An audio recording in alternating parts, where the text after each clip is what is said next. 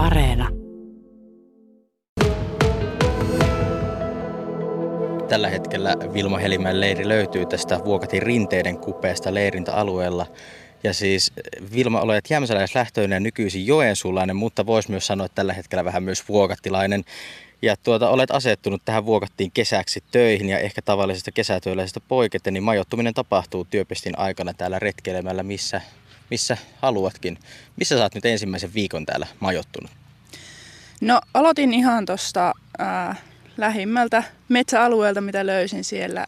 Löytyi hyvä telttaleiri liikeltä työpaikkaa ja sen jälkeen pääsin hetkeksi aikaa sisä, sisätiloihin, mutta nyt sitten ollaan taas tässä muutamat päivät kiertolaisena ulkona. Leirintäalue on tosiaan tässä ihan helposti myös ulottuvissa, niin päädyin sitten tähän nyt hetkeksi. Helppo miettiä vaihtoehtoja tästä käsin.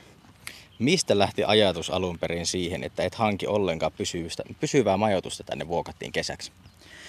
Joo, on tota, Joensuus tällä hetkellä tukikohta, niin halusin osittain pitäytyä siellä, mutta osittain myös retkeilyharrastus on itselle silleen niin lähellä sydäntä, että mietin, että olisi hyvä kesäaikaa harjoittaa myös sitä tästä eteenpäin.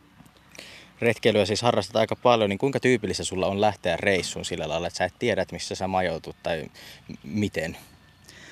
No tietysti kun reissuun lähtee, niin on joku oletus, että meinaanko ulkona vai sisätiloissa yöpyä. Usein, varsinkin jos, sit jos niinku pidemmälle reissulle lähtee, niin tota, niinku päivittäin vaihtuu siis yöpaikka ja sen saa niinku illalla päättää siinä vaiheessa, että missä tekee mieli nukkua, niin sinne sitten majoite pystyyn.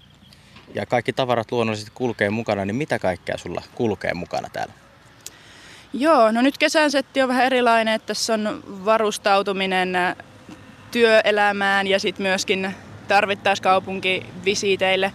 Mutta retkeilyvarusteista ihan perus telttaa, makuupussia, makualustaa ja sitten ää, ruuat ja veden keittämiseen on retkikeitin mukana myöskin. Ja joku kerta varavaatetta niin pärjäilee tässä hyvin, vaikka vaihtuisikin paikka päivittäin. Mistä tämä koko homma tämän retkeilyn kanssa sulla on lähtenyt alun perin liikkeelle? Kyllä se tulee ihan tuolta perheen luota lapsuudesta. Et silloin on paljon kierrelty ympäri Suomea ja jotenkin sieltä jäänyt semmoinen kipinä ja nyt sitten vähän vanhemmalla iällä, niin kyllä se on oma innostus lähtenyt opintojen kautta, matkailuopintojen kautta, sitten myöskin partioharrastuksesta, joka on ollut itselle myöskin aina mukana. Niiden kautta on suuri osa innostuksesta lähtenyt sitten niinku vielä kasvamaan vähän lisää sä aika paljon täällä tuota Kainuun luonnossa justiinsa retkeilet, niin mikä täällä Kainuussa vetää erityisesti puolensa?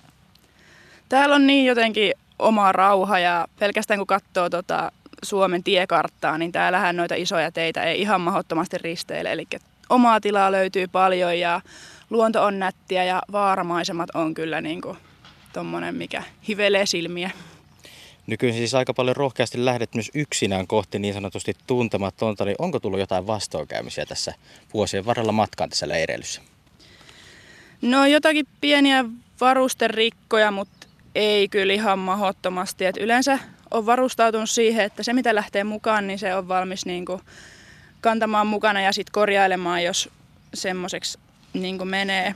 Tietysti niin kuin, siinä on myös se taustapuoli, että sit kun kaikki varusteet on pihalla tavallaan sen aikaa, jos itse vaikka käykin jossain muualla, niin on sitten se riski, että ne helposti lähtee jonkun matkaa ja viime kesänä kävi tällä tavalla, eli lähti tavarat sitten väärä henkilön matkaan mukaan ja sen jälkeen on kasaltu sitten täysin uudestaan koko setti.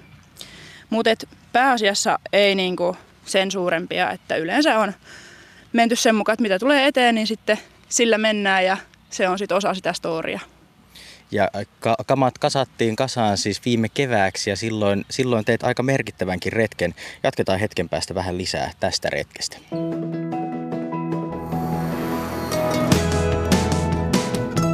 Yle Radio Suomi retkeilevää elämäntapaa elävä Vilma Helimäki. Viime keväänä tuossa hiihdit kevättalvella tuolla Ruotsin tunturissa 1300 kilometrin mittaisen Viitapandet-reitin ja ajattelin nyt jatkaa tämmöistä reissuelämää tässä kesän aikanakin, mutta tuosta hiihtoretkestä, niin minkälainen kokemus tuo oli? Olihan toi ihan loistava, että pitkän aikaa talvella pihalla, että tuli hyvin tutuksi toi talvielementtinä ja sitten myöskin Ruotsi avautui ihan eri tavalla tuommoisella pitkällä matkalla. Kuinka monta päivää tuo tuommoinen noinkin pitkä hiihtovaellus kesti? 70 päivää siinä meni. Millaista valmistautumista tuommoinen noin pitkä hiihtovaellus vaatii? Siellä ei ainakaan ihan kaikkea ruokaa voi kantaa mukana yhdellä kertaa. Joo, ei, että sinällään tuommoinen pitkä vaellus on hyvä jakaa semmoisiin lyhyempiin reissuihin ja niitäkin tuli tuossa niinku kuusi putkeen. Mä olin valmistautunut noille pätkille sillä tavalla, että kuivailin itse ruuat sinne reissuun mukaan ja sitten tietysti kaikki varustehankinnat ja muut mietti etukäteen hyvin kuntoon. Sitten siellä reissun päällä mennään aina etappi kerrallaan ja sen jälkeen tarkistellaan kamat ja ruuat kuntoon seuraavalle pätkälle. Tuliko missään vaiheessa tuota hiihtoreissua semmoinen olo, että nyt on pakko luovuttaa, että ei pysty enää? No olihan siellä yksi pätkä semmoinen, että lähdettiin siis reissuun kahden hengen voimin aluksi, mutta sitten ää, toinen henkilö joutui lopettamaan siellä kesken kaiken ja mä sitten päätin, että nyt olisi mahdollisuus jatkaa itse. Se oli semmoinen hetken harkinnan paikka, että lähteekö kotiin vai jatkaako itse seuraavat 40 päivää, mutta päätin sitten itse jatkaa matkaa. Ja sä vietit siis siellä tunturissa ihan yksinään suurimman osan tuosta retkestä, niin miltä se tuntuu olla siellä keskellä ei mitään ihan yksin talvella, pimeässä? No, olihan toi tota, ihan hyvä kokemus ja se yksi oleminen oli semmoinen, että vaikka oli itsekseen siellä, niin ei kuitenkaan yksinäiseltä tuntunut. Että jotenkin sai tosi rauhassa olla omia ajatusta ja sen luonnon ympäröimänä siinä, niin tykkäsin ihan tosi paljon. Ja siis tässä nyt ennen kaikkea mainittavaa on se, että sä oot tota, ensimmäinen suomalainen nainen, joka on tämän 1300 kilometrin matkan hiihtänyt tuolla Viitta Bandetilla, niin miltä tällainen saavutus tuntuu? Se tuli vähän yllätyksenä tuossa loppureissusta, että tajus tämmöisen ja sen jälkeen onkin sitten ollut yhteydessä moneen paikkaan tästä ja kyllä toi ihan hyvältä tuntuu, että tuolla tavalla saa jotakin saavutettua. Eli siis sä et lähtenyt reissuun sillä ajatuksella, että nyt mä suoritan tämän ensimmäisenä suomalaisena naisena, vaan sä et tosiaan tiennyt tätä, että sitä ei ole kukaan suomalainen nainen ennen tehnyt. Joo, en tiennyt, että siellä se reissun päällä sitten valkeni pikkuhiljaa.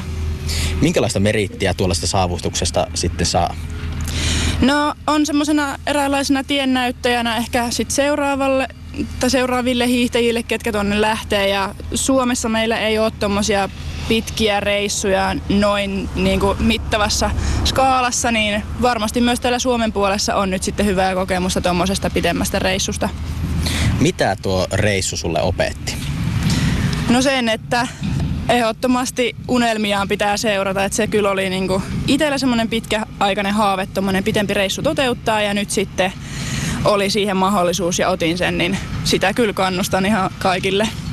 Ja nälkä kasvaa syödessä monessakin asiassa, niin mitä tulevaisuudessa nyt on sitten luvassa tällä retkelyn saralla? Onko joku tämmöinen vastaava pitkä reissu mahdollisesti näkö, näkö kiikareissa? No joo, onhan noita haaveita moneen suuntaan, mutta nyt kun tuo talvi on tullut tutuksi, niin kyllä mä seuraava haluaisin tommosen kesäversion vetää jossain päin maailmaa kenties. Et kyllä niin kuin, niin kuin sanoit, nälkä kasvaa syödessä. Ja mehän jäädään odottamaan, että mitä sieltä tulee jatkossa. Kiitos paljon haastattelusta Vilma Helimäki.